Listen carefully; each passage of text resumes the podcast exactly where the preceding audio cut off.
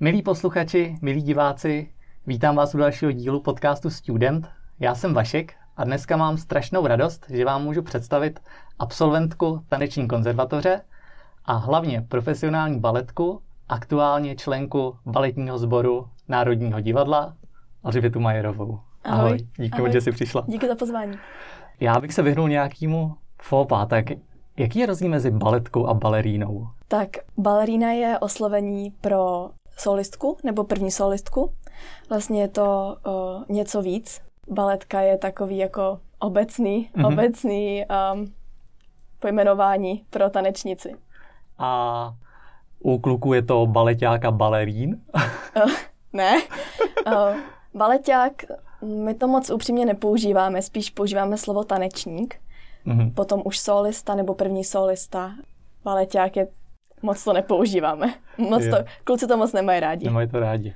A když se řekne baletka, tak mě se vždycky vybaví jako obrovská píle, že, která trvá jako hrozně dlouho. Vzpomeneš si, kdy jsi řekla, že ano, tohle je něco, co bych chtěla dělat? Tak na ten moment si vzpomínám úplně přesně. To je, když jsem byla ve státní opeře na Labutím jezeře, eh, když mi bylo asi 6 let s babičkou, tak eh, jsem viděla vlastně svoje první baletní představení a říkala jsem si, jo, tak tohle bych chtěla dělat. V šesti letech. A jaká je te, teda taková standardní, ne kariéra, ale postup od těch šesti let, když se tomu chceš věnovat? Tak eh, takový ten první krok většinou eh, je třeba kolem těch, kolem těch tří let, že ty děti vlastně začínají už hodně brzo. Mhm. Eh, A není to balet jako ve svém slova smyslu, ale je to spíš takový, takový jenom pohyb, pohybový, nějaký, nějaký jevištní pohyb třeba. Eh, Ty děti se učí těm základům jako, eh, já nevím, kotrmelce a eh, takový, takovýhle různý věci. A postupně se to vlastně, Profesionalizuje. přesně, přesně tak. Takže tohle jsou nějaký základní nácviky a potom teda určitě musíš na konzervatoř. Ano, je to tak. V 11 letech nebo ve 12 většinou uh, jsou přijímačky na konzervatoř a uh, na konzervatoři jsou tři kola. Uh, první kolo to jsou určité dispozice, tam děti ukazují uh, rozsah pohybu, muzikálnost, Mhm. uh, například rytmická cvičení tam dostávají. Potom mám druhé kolo, to je improvizace, což je pro hodně, pro hodně dětí jako problém.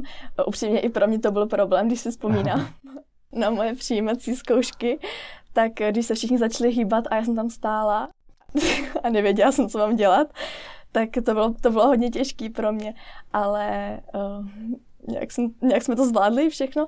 A třetí kolo to jsou uh, znalosti. Uh, například tam jsou otázky, které divadla známe, které Mhm. tanečníky známe, hudební skladatele. Uh, obsahuje to i uh, hru na klavír, to to třetí kolo. Když, když děti nehrají, tak uh, aspoň ně, právě přesně se nějaká ta rytmika nebo něco, protože to je jedno z nejdůležitějších věcí, ta hudba. A tak taneční konzervatoř, to je tady jenom jedna v Praze? V Praze máme taneční konzervatoř hlavního města Prahy, to je státní konzervatoř, a potom máme uh, ještě dvě soukromé konzervatoře, to je taneční centrum Praha, a potom máme ještě mezinárodní konzervatoř a ta se teda spíš věnuje oboru muzikál A ty jsi chodila na tu, na státní. na tu státní, takže na to nejtěžší. Na to nejtěžší, ano. Jak to tam vůbec probíhá? Já si to totiž vůbec nedokážu představit. Liší se to nějak od standardních, no určitě se to liší, ale od nějakých klasických škol. Liší se to velice. Tím, že vlastně ty eh, děti 12, 12 let eh, přijdou, jsou zv- zvyklé na základní školu, na kamarády, eh, na, na to mít svůj vlastní volný čas, na to chodit ven.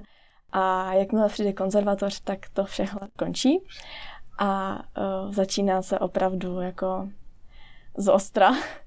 Najednou je toho strašně moc, z- při, přibydou, přibydou ty taneční hodiny, takže ty taneční hodiny se vlastně střídají s, tím, s tou teorií, což jako není, není vůbec jednoduché, takže ty děti sedí v lavicích, potom běží se převlíknout, mají, mají klasický tanec, uh, balet, pak mají volno, zase mají teorii a zase tanec.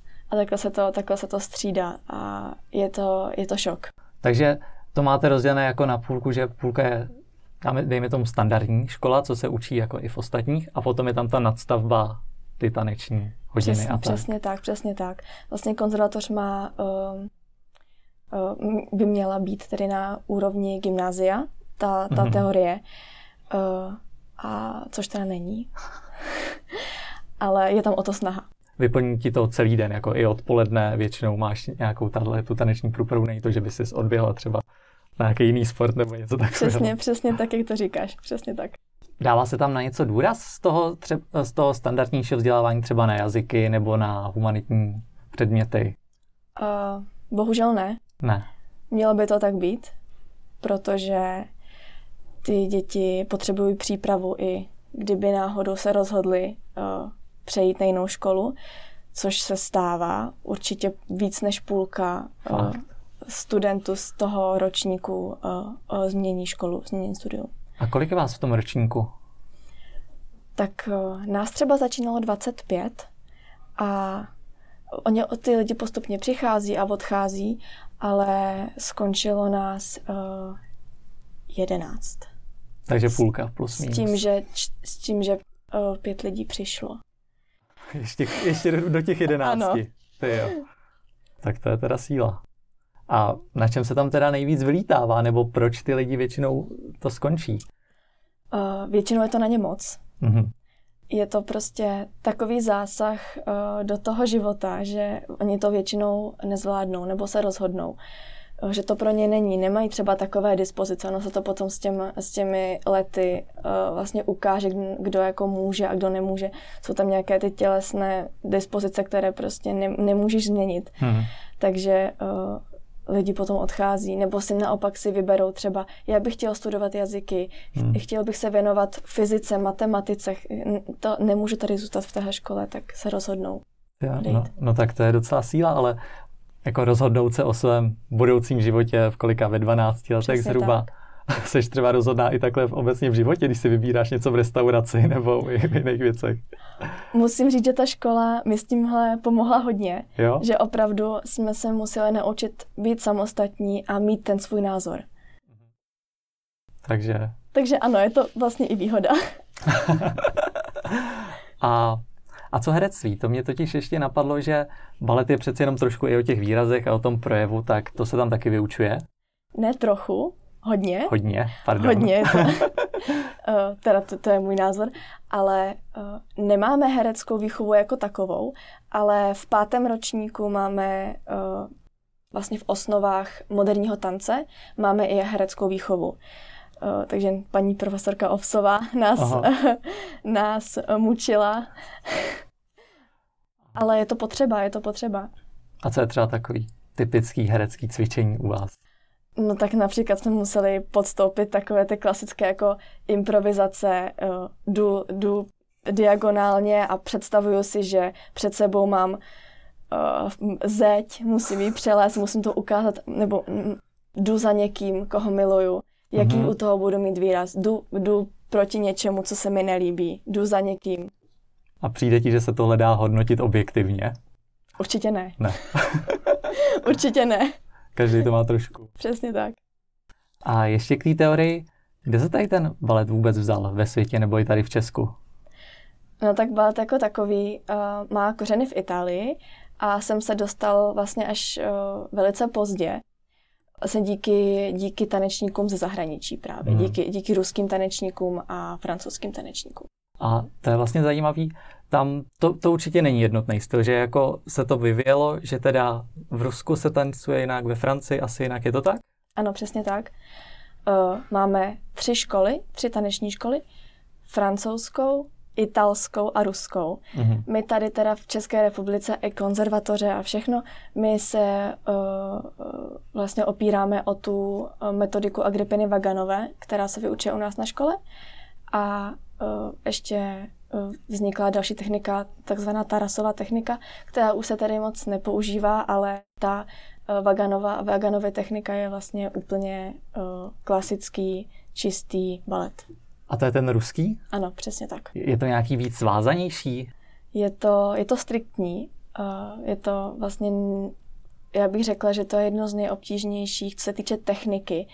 Ale například ta francouzská škola, ty, ty zase mají, my tomu říkáme briové skoky. Znamená, že to jsou, to jsou rychlé skoky, rych, rychlé nohy, Mhm. rych, rychlé pohyby a jsou v tom, jsou v tom skvělí. A zase tohle to třeba ti uh, roští tanečníci neumí. To ne, nezvládnou to. Takže o A- tom se to liší. A co se ti líbí nejvíc? Jelikož jsem vychovaná tou ruskou, ruskou klasikou, tak samozřejmě jsem na to zvykla, ale uh, například v Americe, tam je to taky zase něco úplně jiného, takže já se dívám rada na American Ballet Theatre, ty jsou, Mhm. ty jsou skvělí, tam uh, mají techniku balančina zase, to, je, to jsou takové spíš jako neoklasické, neoklasické pohyby a to se mi líbí. Takže nějaký modernější. Je, ano, je, přesně, je to víc taneční. Když se takhle podívám na ten balet, přijde ti to bližší sportu nebo umění? To je dobrá otázka. Ten balet má vlastně uh, společný se sportem to, že uh, ti profesionální tanečníci jsou vlastně na úrovni těch uh, atletů, Mhm. co se týče jako přípravy a tak, ale je to prostě strašná, je to strašná dřina. A všichni, všichni vám to říkají, když, když jdu, protože jsem, když jsem šla na konzervatoř, všichni říkají, je to strašná dřina. A je to tak. Je to, je to ještě horší, než si člověk horší. myslí. Ale uh, je to umění, je to, dělá se to prostě z lásky a je to vidět. Ten, ten, kdo to dělá z lásky, tak na něm to poznáte. Hmm. Když, když, když se lidi, když se, když se díváš uh, na tanečnici nebo na tanečníka na jevišti a uh, vidíš, že to dělá srdcem, tak to je něco úplně, to je úplně jiný zážitek. Jak jsme se bavili ještě o tom tělu, tak co dostává nejvíc zabrat? Jsou to ty nohy? Nebo jsou to třeba záda? Tak u tanečnic jsou to většinou kyčle, Mhm. jsou to kolena, jsou to kotníky, protože přece jenom ta práce na špičkách uh, vlastně každý den, tak to je, to je něco, to je něco nepředstavitelného. A zase kluci ty, tím to nejvíc odnáší ty, ty záda, protože přece jenom ty zvedačky pořád, pořád musí zvedat, takže záda většinou odchází uh, tanečníkům jako první. Hmm. Když by jako někoho zvedají, tak jako stává se, že někoho neuzvednou třeba, jako že nejsou zvyklí, jsou zvyklí na někoho jiného a pak jako když to přijde, tak oh. Stává se to Jo. a není to vůbec příjemný pocit, když najednou uh, ten- partner najednou cítíš, že, že tě nemůže jako, že tě, že, že, se, že tě zvedne a zastaví se a nemůže tě dozvednout Jo. nahoru, tak to je trošku nepříjemný teda, ale ono je to také o té technice té partneřiny, že musím říct, že uh, třeba čeští tanečníci mají dobrou průpravu, co se týče partneřiny a v některých zahraničních uh, souborech no, ve školách vůbec té partneřině se jako nevěnují a potom přijdou třeba sem a mají, mají s tím problém. A můžou se třeba zlepšit, že by chodili do posilky, nebo jako jestli to nebude vadit třeba právě naopak tomu nějakému estetickému vzhledu. Určitě ne, určitě ne, je to, je to, naopak, uh, je to naopak dobře a je to žádané. Uh, Takže aby nevadí, když je balky. vůbec, vůbec to nevadí. No ale ještě k těm tanečnicím, těm špičkám. Já jsem slyšel, že je to jako hrozná bolest a že jako pokud se tanečnice neprobudí z bolestí, tak je něco špatně. je to, je, jak to vůbec tam funguje? Tam vy máte ty špičky, se tomu říká těm botám, a tam je nějaká vycpávka ještě? Ano, ano, je to tak. Eh, Je to strašná bolest, ale člověk se na to potom zvykne. Je to bolest z začátku. Na té konzervatoři to, to, je, to, to, to jsou slzy, to, to ano, ale, no teda občas i v divadle, ale uh, ta bota je vlastně sádrová, což, což je docela jako koluje takový mýtus, že, to jsou, že ty boty jsou ze dřeva, tak nejsou, protože to bychom opravdu v tom jako nemohli nic dělat. Takže jsou, sa- eh, je to ze sádry, je to potažené saténem a máme v tom vlastně speciální vycpávky. Každý, každý nosí to, co je mu příjemné, ale v dnešní době už je tolik mm, typů špiček, že uh, ani ty vycpávky třeba nejsou, nejsou jako potřeba.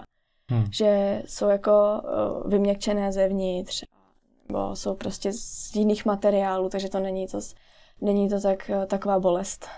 A kolik jich potřebuješ třeba za sezónu? Tak to ani nepočítám, to ani, Hodně. nemá, to ani nemá cenu. Určitě, určitě jedny za týden hážu do koše. A máš nějakou oblíbenou značku? Jako ne, ne třeba, jako když bych, já jsem hrál fotbal, tak tam jako se dělili lidi na Adidas a Nike, tak máte něco takového Ano, ano, taky? taky se dělíme. Jo? ano. Uh, máme uh, sklad špiček uh, při, přímo u nás v Anenském areálu, kde uh, máme zkušebny. A tam jo, sedí Maruška Vrátilová, má tam narvanou skříň, uh, má uh, ke každému cedulku s jménem, každý má svůj vlastní šuplík a má tam uh, svoje špičky, které mu vyhovují. Takže já třeba používám špičky Sanchi, mm-hmm. bloky a Gaynor Minden. To jsou tři značky? Ano. A... Každé jsou dobré na něco jiného. Aha. Například na trénink si beru ze Sanchi, třeba Labutí jezero musím uh, otančit v Gainor Minden špičkách, protože to jinak uh, nejde, protože to by mi jinak odešly úplně nohy. A bloky jsou zase skvělé na něco, na něco lehčího, nebo taky na, na trénink, ale na labutí, na labutí ne. Pěkný. Já bych se rád posunul teďka k tomu, když ty jsi před rokem absolvovala, ukončila ano. konzervatoř, jak to potom probíhá? To se normálně chodí jako na pohovory k práci do různých divadel, nebo jak se pak člověk dostane třeba do toho Národního divadla? To je hm, hodně klikatá cesta.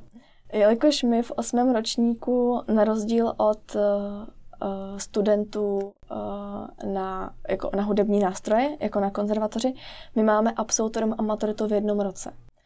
Takže my absolvujeme a maturujeme uh, v jednom roce a během toho roku my vlastně eh, jezdíme po konkurzech, což vlastně uh, my jsme nejezdili, protože, protože ta situace nám to nedovolila, takže to bylo, bylo to složité. Ale v průběhu to, uh, toho roku vlastně divadla vypisují konkurzy, na které většinou ty konkurzy jsou jako na pozvání pouze. Takže mus, musíš poslat svoji fotografii, výšku, váhu, dosažené vzdělání, nějakou, nějakou jevišní praxi, pokud máš, což my teda bohužel z té školy jako hmm. nemáme, což je obrovský problém, protože všichni požadují praxi a nikdo nám ji nedá. Takže tak to, to je stejný jako v práci obecně. Přesně tak, takže to je, to je nevýhoda. A během toho roku my vlastně se učíme na maturitu, na absolutorium a během toho jako objíždíme, co se dá. Takže takhle to probíhá. Hmm. A jak probíhal třeba ten tvůj konkurs nebo pohovor tomu Národnímu divadlu? Tak eh, já jsem měla obrovské štěstí, protože můj vlastně celoživotní sen bylo dostat se do Národního divadla v Praze. Já jsem nikdy ani jako nepřemýšlela o tom, že bych šla někam jako jinam, mm-hmm. do zahraničí, nebo ne, já jsem vždycky chtěla být tady. Měla jsem tady svoje vzory, jako je Nikola Márová, Aleksandr Kacapov, kteří jsou nyní prostě v souboru Michal Štípa, který je teď šéfem v, v Olomouci, ale bývalý první solista Národního divadla. A vzhlížela jsem k ním a nikdy mě ani nenapadlo, že bych šla někam jinam. A uh, když se v listopadu vypsal konkurs, tak uh, jsem natočila variaci klasickou, kterou je potřeba poslat. Poslala jsem CV a už jsem se jenom modlila, jak to dopadne. A... Jo, a to si tě pak pozvali na nějaký ještě osobní pohovor a tam zase... Při, pozvali mě na konkurs. Na konkurs. Takhle to, to ono, ono, to bohužel jako nefunguje, takže pošleš video a oni řeknou, ano, bereme tě. Musela jsem přijít uh, uh, do souboru a normálně uh, zatvičit trénink se, se souborem, aby uh, i baletní mistři, až aby viděli, jak naš, na, například, jestli k sobě vůbec pasujeme, jestli, jestli se jim tam budu hodit do toho souboru, mm-hmm. jestli, je, jestli jsem vysoká, nebo moc vysoká, nebo moc malá. A to jsou taky aspekty, které, které, se kterými bohužel nic jako neuděláš, mm. ale jsou důležité. A no, a vzali mě. Vyšlo to. No, Vyšlo to. Jaký to byl pocit, když jako si teda asi od 12 let jako směřovala k tomuhle cíli, to musely být jako neskutečný nervy. Uh, já to ani asi nedokážu popsat. Mm, ten osmý ročník, já mám úplně mlhu. Já jsem měla jenom ten jeden jako ten jeden cíl, Aha. dodělat tu školu, protože už taky jsem, taky už jsem byla úplně z toho vyřízená a už jenom konkurs a dodělat maturitu a absolutorem by to všechno vyšlo. A když to všechno vyšlo, tak uh, mně to nedošlo. A zase to trvalo. Trvalo mi to vlastně až do srpna, kdy začala, začínala sezóna uh, národního, bylo to Národního divadla a už jsem tam stála s nimi na sále a uh, najednou mi to došlo, že už jsem to vlastně zvládla. Mm-hmm. A byl to tě, jako těžký přechod z té konzervatoře, že jestli si byla zvyklá na nějaký jiný režim a teďka, zas, teďka to bylo třeba něco jiného, nebo to bylo pořád jako v podobné lince? Je to úplně něco jiného. Něco úplně ještě. něco jiného. Uh, najednou uh, jsem byla sama za sebe. eh, že v té škole přeci jen uh, máte, jako máš furt za sebou někoho, kdo tě jako tlačí a hmm. kdo, kdo, tě, kdo tě dává připomínky, kdo uh, si stěžuje na to, kdo tě chválí. A najednou v tom divadle si uvědomí, že seš tam sám za sebe. Tam už se uh, jako nevěnujou, ne, ne, nevěnují se prostě jednomu určitému člověku, prostě celý trénink, nemusíš jako za sebe prostě, už víš, co máš dělat, nebo měl by si vědět, co máš dělat, měl by si vědět, jak to máš dělat. Hmm. A už jsi za sebe. A je to jenom na tobě, jestli budeš pracovat a růst, anebo zůstaneš na místě. Jak teda vypadá tvůj klasický den, nebo možná týden? Tak uh, můj klasický den, když uh, si vezmeme uh, sezónu bez covidu, tak uh, trénink nám začíná v 10 hodin, uh, trénink je hodinu a čtvrt. Uh, následují zkoušky podle toho, co se zrovna, co se zrovna uh, připravuje, jak, jaké představení nebo jaká premiéra. Uh, to jsou další třeba tři zkoušky za sebou. Potom uh, je pauza na oběd 45 minut a když máš štěstí, tak končíš.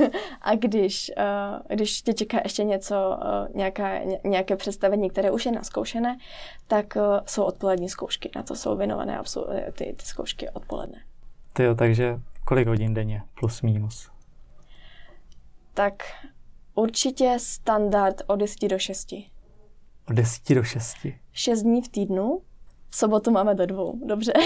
Dobře, takže to je kolik? 8, dní, 8 hodin denně? Ano. Ty jo, no tak počkej. 8 hodin denně, 6 dní v týdnu? Ano. Počítala jsi si jako, kolik už si tomu věnovala dohromady třeba času, protože to by, ono se říká, že těch 10 tisíc hodin je jako mistrovství na nějakou, na nějakou aktivitu, takže tohle je určitě hodně, hodně rád. Člověk to musí mít hodně rád, no. A to trénujete přímo v Národním divadle? Uh, ne, to je přesně, jak, jak jsem říkala. My máme uh, zkušebny v Anenském areálu, uh, kde máme sály, máme tam zázemí, máme tam šatny, fyzioterapeuty, maséra, saunu a... Takový akvapark. Dejme tomu. A ono je to potřeba. No, ono to jinak nejde. A když se zkouší představení, například ve státní opere, tak tam máme taky dva sály k dispozici a v Národním divadle máme taky sály, které se teda využívají například jenom na trénink před představením nebo, nebo tak, ale uh, vlastně 95% času my trávíme v tom anenském areále. Uh-huh. A když jsi mluvila o těch fyzioterapeutech, uh, co jsou nejčastější zranění nebo co se tam musí řešit? Toho je. Hodně. toho je hodně, toho je hodně. Uh, máme úplně skvělý, skvělý fyzio, fyzio tým. Holky jsou neskuteční, nás zachraňují. Pořád, pořád prostě jsou tam k dispozici. A uh, většinou jsou, uh, chodí si lidi zatejpovat, zatejpovat uh, kotníky, kolena, záda, protože uh, je bolí. Uh, uvolnit záda, zase záda, nějaký rehabilitační cviky na kolena, na kotníky. Je toho hodně. Je třeba nějaký pohyb, který je vyloženě kritický, že po něm se jako často stávají nějaká zranění? Mm, já bych řekla, že to je tak všechno, obecně všechno. všechno. to se ti může stát eh, úraz, i když jdeš ze schodu. Jo. A ano. tak to t- nemáš nějakou zkušenost takhle, že co, co, celou, co, celou dobu jako všechno v pohodě a pak třeba uklouzneš jako... Uh, mám takovou zkušenost. Uh, otančila jsem celé Labutí jezero a šla jsem domů a uh, po chodníku jsem uklouzla a měla jsem uh, hajkotník. Mm-hmm. Takže to se stává, no. K těm zkouškám ještě. Tam mm. vy určitě to se trénuje holky, kluci dohromady. Uh, většinou ano. Je to, je to pro tebe jako teďka už přirozené, že já si umím představit, že možná to spíš třeba i na té konzervatoři, že tam může být nějaký stud, zkrátka, že jakoby se tam hodnotí takhle lidi před sebou a zvlášť ještě ty učitelé určitě jako to pořádně sekírujou. Ano, ano.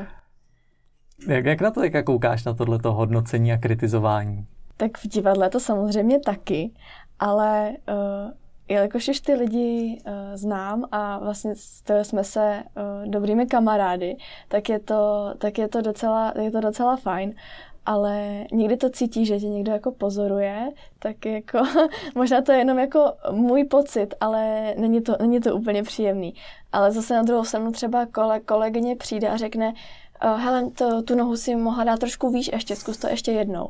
Což je prostě k nezaplacení, protože mám tam jako kolegyně, které mají uh, za sebou prostě skvělou kariéru a přijdou a poradí mi.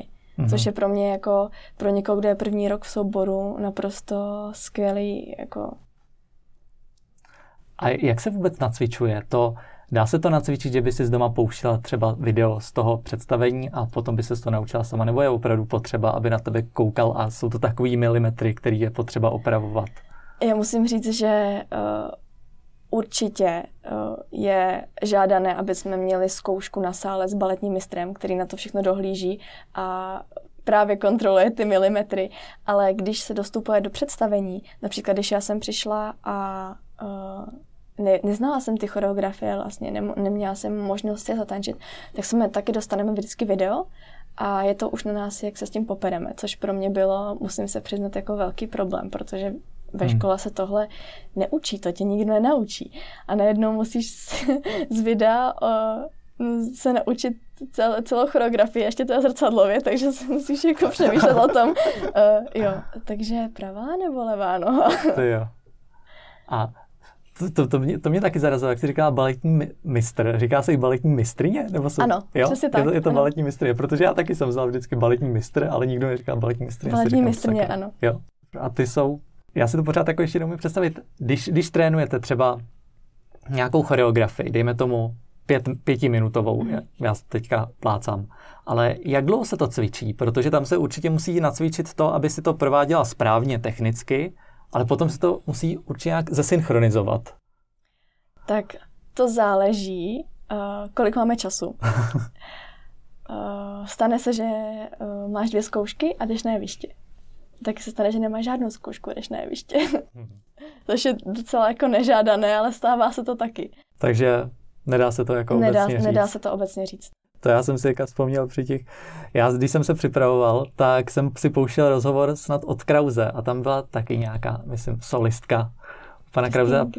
Je to možný. A mě tam zaujalo, že oni si tam asi 10 minut povídali o tom, proč baletáci, tanečníci nosí suspenzory. A to jsem jako nechápal, jestli je to nějaký baletní fípek, jako co se obecně traduje, nebo jestli to bylo jenom nějaký náhodný výstřelek od, od Krause, že se mu to přišlo vtipný. Uh, tak to byla naše první solistka Nikola Márová, kterou to uh, celkem zaskočilo, ale uh, je to, to, je, to důležitý, je, to důležitý, je to důležitá součást jako tanečního oblečení a to je právě to, co uh, normální jako populace, normální lidi prostě ne, nepochopí, ale uh, až se to zkusí, tak, tak to pochopí, proč, proč je to potřeba. Jako kdyby viděli před, jako bez ASO, tak ano, je to rozdíl. určitě. I pro vás je to asi rozdíl. Přesně tak. My už to tolik tady neřešíme, ale uh, kluci to spíš řeší, protože potom, když skáčou a není to příjemný. Já věřím, že to není příjemný, takže... A tak to asi nemusí být příjemný ani to úplný oblečení, nebo to, to, nebo to vím, že jako mají nějaký takový úplet, že to musí jako i škrtit, ne? Je to tak. Uh, je to vlastně, uh, to je součást toho našeho uh, pracovního oblečení. My musíme nosit trikoty, musíme nosit silonky, Někdy můžeme nosit tepláky, když jsou třeba nějaké moderní choreografie nebo něco, ale jako baletní mistři potřebují vidět to tělo, jak, jak, mm-hmm. jak funguje a opravovat, protože všechno v, v tom trikotu je vidět.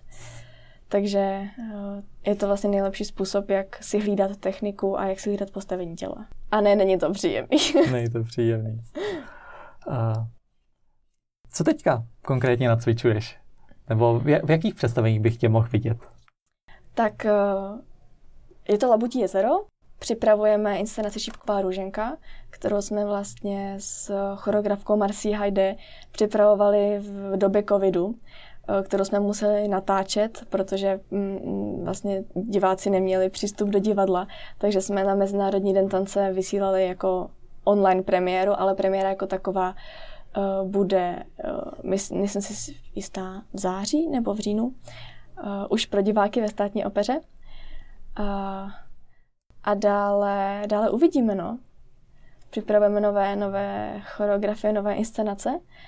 Uh, bude to letos zajímavé, tak uvidíme. Doufám, že to vyjde, protože další vlnu už asi bychom nezvládli. A jak jak se to připravuje? Tam je nějaký choreograf, který si to vymyslí z nějakého vzoru, nebo že je daná nějaká verze a ten choreograf si to potom upraví a každý, každé divadlo to potom tančí teda trochu jinak?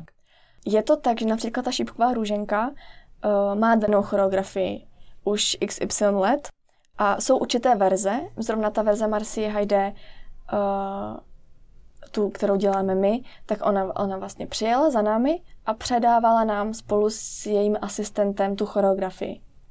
Uč, jenom určití lidé mají práva na to předávat uh, tu choreografii. Ne, nemůže někdo se to podívat z videa a říct, budeme nacvičovat čipkovou růženku, tak to nefunguje.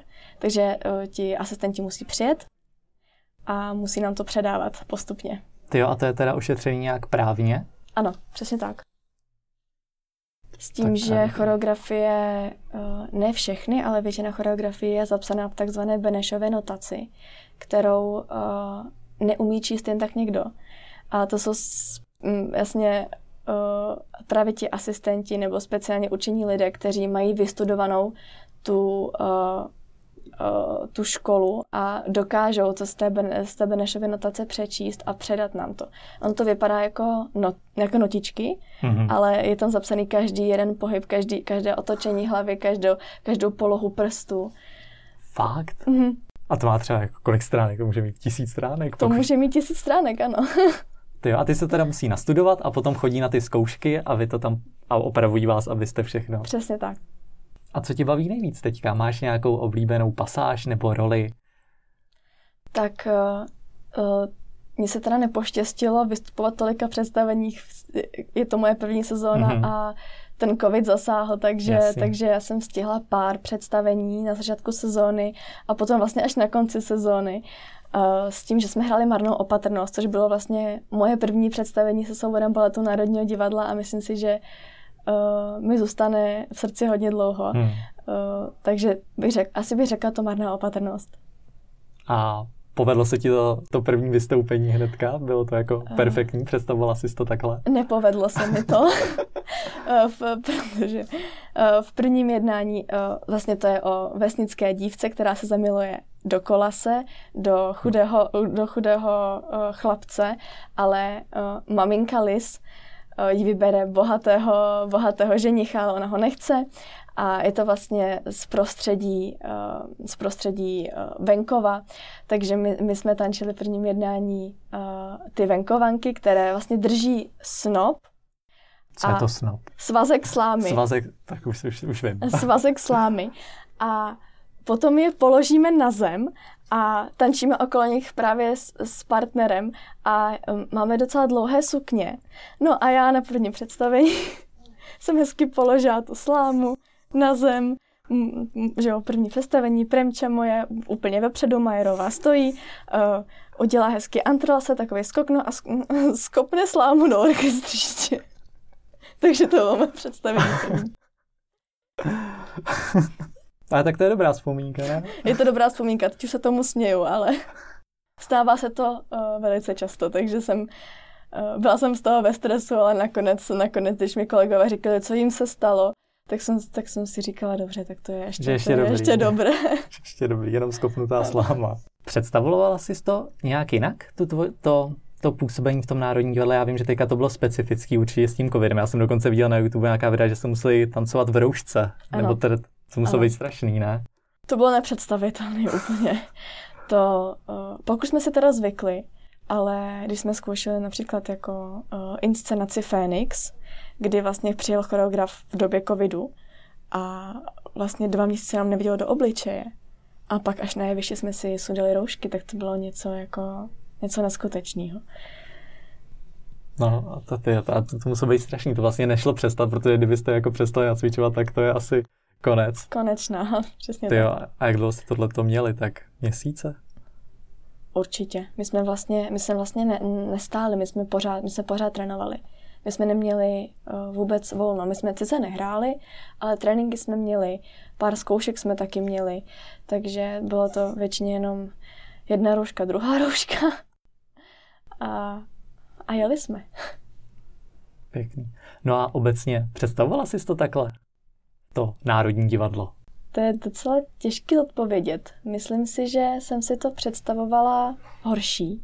Mm-hmm. Co se týče například uh, kolektivu, že se říká obecně, že je tam velká rivalita, že si baletky dávají do špiček špendlíky a tak, to, takovýhle, takovýhle věci, tak tam to vůbec není. A na rozdíl třeba od té školy, tak uh, ty kolegyně a kolegové, ty jsou opravdu jako, jsem za ně strašně vděčná. Jsou strašně uh, hodní, pomáhají mi, kdykoliv něco potřebuju, tak si to se mnou zopakujou, radí mi vlastně, jak třeba něco zlepšit, když to vidí, že mi to nejde, můžu za něma kdykoliv přijít a říct, hele, tohle mi nejde, mohla bys mi prosím pomoct. A pomůžou vždycky rádi a jsou hrozně ochotní a to, to mě dělá jako šťastnou. Mm-hmm. Jsem tam spokojená. Když říkáš kolegyně, vy jste tam hodně multikulturní sbor. Ano. Koho nejčastěji potkáváš? Jsou to třeba Rusky? Nebo z Ázie? Uh, uh, to ne. Uh, Italky. Aha. Francouzsky. Uh, Rusky tam má, máme samozřejmě taky, uh, máme Japonky, máme dokonce jednu Kubánku, Aha. Uh, takže se domluváme anglicky. Anglicky. Ale ještě pár, pár Čechů tam naštěstí zůstalo uh-huh. a s těmi se teda bavíme normálně česky. A při tom nacvičování používá se taky ta angličtina? Není to, že by se třeba nacvičovalo ve francouzštině nebo v ruštině, jestli to tam má nějak ten původ, ty styly? Tak uh, vlastně celá ta baletní terminologie je ve francouzštině, ale to neznamená, že my musíme rozumět přesně tím slovům. My prostě víme, co, jako co ten cvik, jak se jmenuje a uh, takhle to je, ale většinou ty zkoušky jsou vedené vlastně vždycky jsou ty zkoušky vedené v angličtině, abychom se všichni domluvili. Hmm. Počítáš s tím, že, by, že se podíváš i za hranice na nějakou třeba stáž, nebo jestli něco takového takhle funguje, nebo výměny fungují takhle mezi divadly, že by si třeba, dejme tomu na prázdniny, to, to ne. Takhle to, ne, takhle to nefunguje. Jsou, jsou různé uh, letní školy, ale to je spíš pro studenty. Ale vždycky je to zážitek, eh, když máš třeba známý eh, v jiném souboru a oni zrovna hrají nebo mají sezonu a třeba my zrovna máme volno, tak, eh, může, taky se mi stalo, že jsem přijela a dala jsem si trénink s nimi v jiném souboru, bylo, tak to bylo taky zážitek. Že zase člověk vidí, jak to je, jaký je to jinde. Není to stejné všude. To ještě možná, ty seš v souboru a tam je nějaká hierarchie, pak jak to tam přesně je? tak uh, um, máme L, LFK, které jsou vlastně to něco jako apprentice, mm-hmm. vlastně příprava na soubor, dá se tomu, říct, dá se tomu tak říct. Pak jsou členové souboru, demisolisti, solisti a první solisti. To by se mělo lišit podle toho, jak kdo umí, že jako by ti tak. nejlepší. Přesně tak. A potom v těch hrách, které mají nějaké větší role, nebo ano. jak, jak to tak dlouho trvá se vypracovat třeba na to prvního solistu? To vůbec se nedá takhle říct. Nedá se to říct. Uh, někdo může být soubor 20 let, někdo může být souborem 3 roky, dostane příležitost a zvládne to a už roste.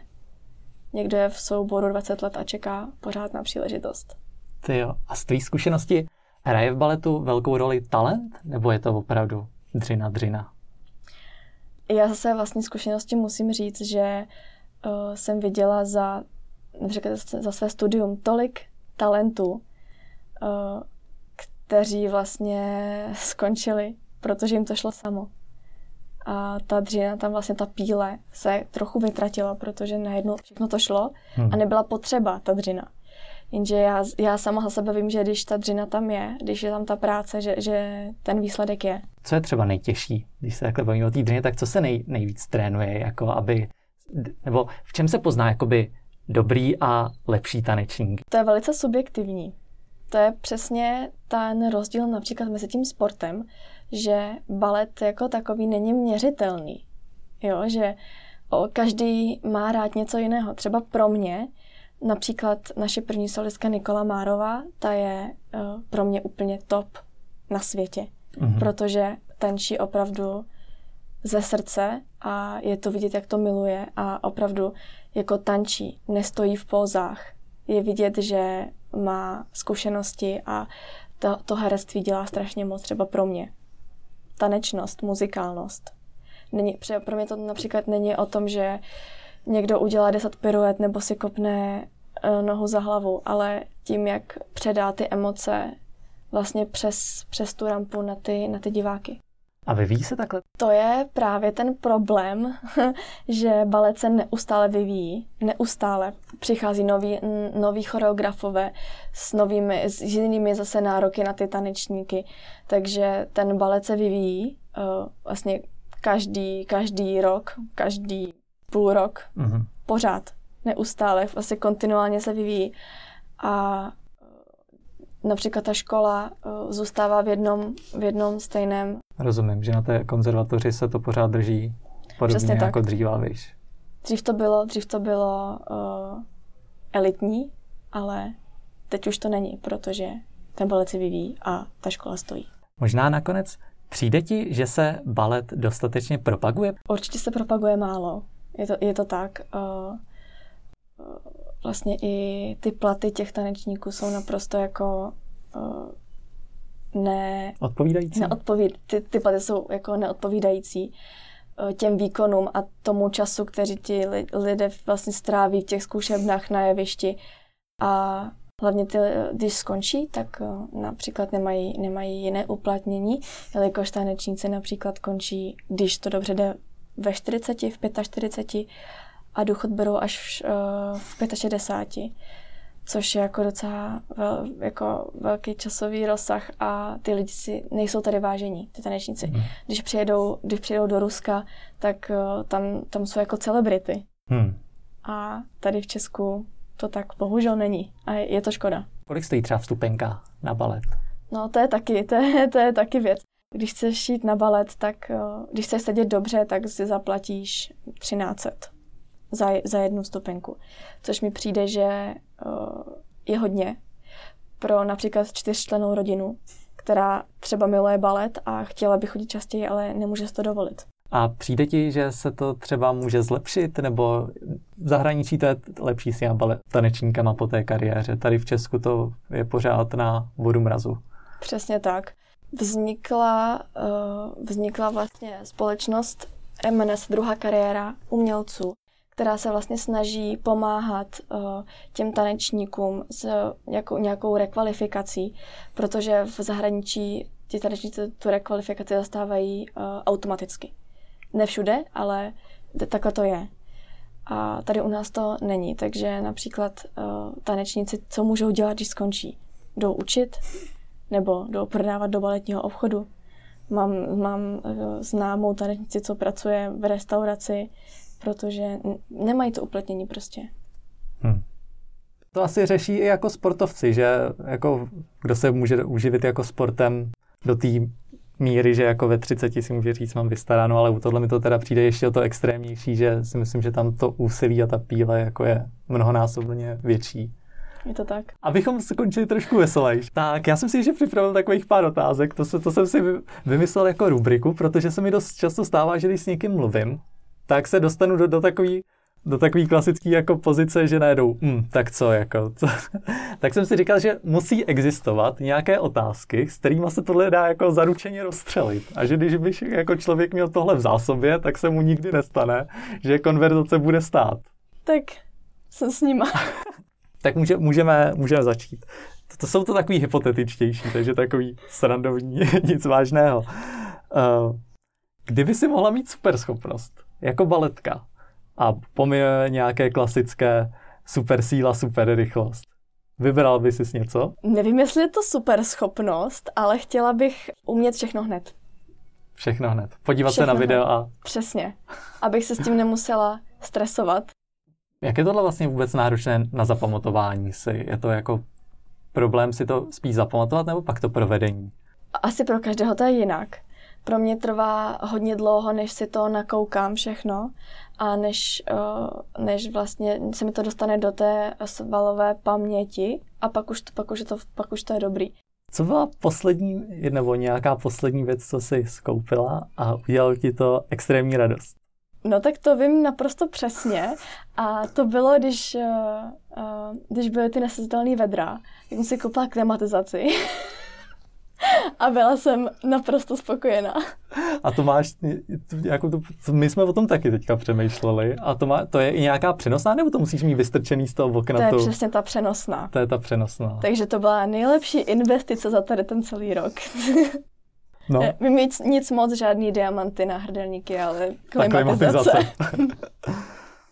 Máš nějakou oblíbenou televizní nebo možná i teďka internetovou reklamu? Uh, mám.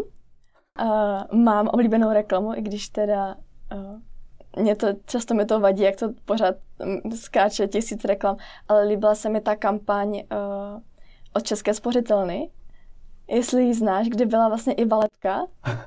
Teď moc, něco možná jsem, nebo nevím, a o čem to bylo? Uh, vlastně myslím, že se to jmenovalo, nevím úplně přesně, jsme, jsme silnější a bylo to o tom, jak si lidi, jak si lidi pomáhají a uh, jak to všechno jde, když se chce. Máš radši iPhone nebo Android? Uh, já jsem jablíčkový. Já jsem jo? jablíčkový člověk, ano. Nemáš problémy s baterkou? Ty zrovna ano. Jo? Správná otázka. Dobře. Úplně nakonec. Je nějaká rada, kterou si někdy v minulosti dostala a až později si třeba přišla na to, že je to fakt dobrá rada? Nezáleží tolik na tom, co si o tobě ostatní myslí. Musíš si věřit sama a nikdy to není tak špatný, jak se zdá. Super, super. Tak to já myslím, že tímhle tím to můžeme zakončit. Já vám moc děkuji za pozornost. Tohle byl podle mě naprosto perfektní rozhovor. Já doufám, že jste si ho užili. Pokud byste měli nějaké dotazy, tak určitě můžete napsat, jak mě, tak určitě bědce taky. Určitě vám ráda odpoví. A já se budu těšit zase na další epizodu. Mějte se moc fajn. Ahoj. Ahoj. Pokud jste doposlouchali až sem, tak jste mi udělali obrovskou radost. Já bych rád na závěr ještě jednou dodal, že Bětce moc krát děkuji za to, že přišla, protože mi přijde opravdu neskutečný, co všechno baletky a tanečníci musí tanci dát a hlavně nadřít k tomu, aby si potom ve finále v tom představení všechno sedlo tak, jak má. A za to se jich opravdu vážím a mají můj neskutečný obdiv. Takže pokud vás balet taky trochu zaujal, tak se určitě běžte podívat na nějaké představení, bude to rozhodně zážitek a zvlášť, když si představíte, kolik práce stojí za každým jednotlivým pohybem. Tak a to už je ode mě opravdu vše, mějte se moc hezky a uvidíme se zase příště. Ahoj.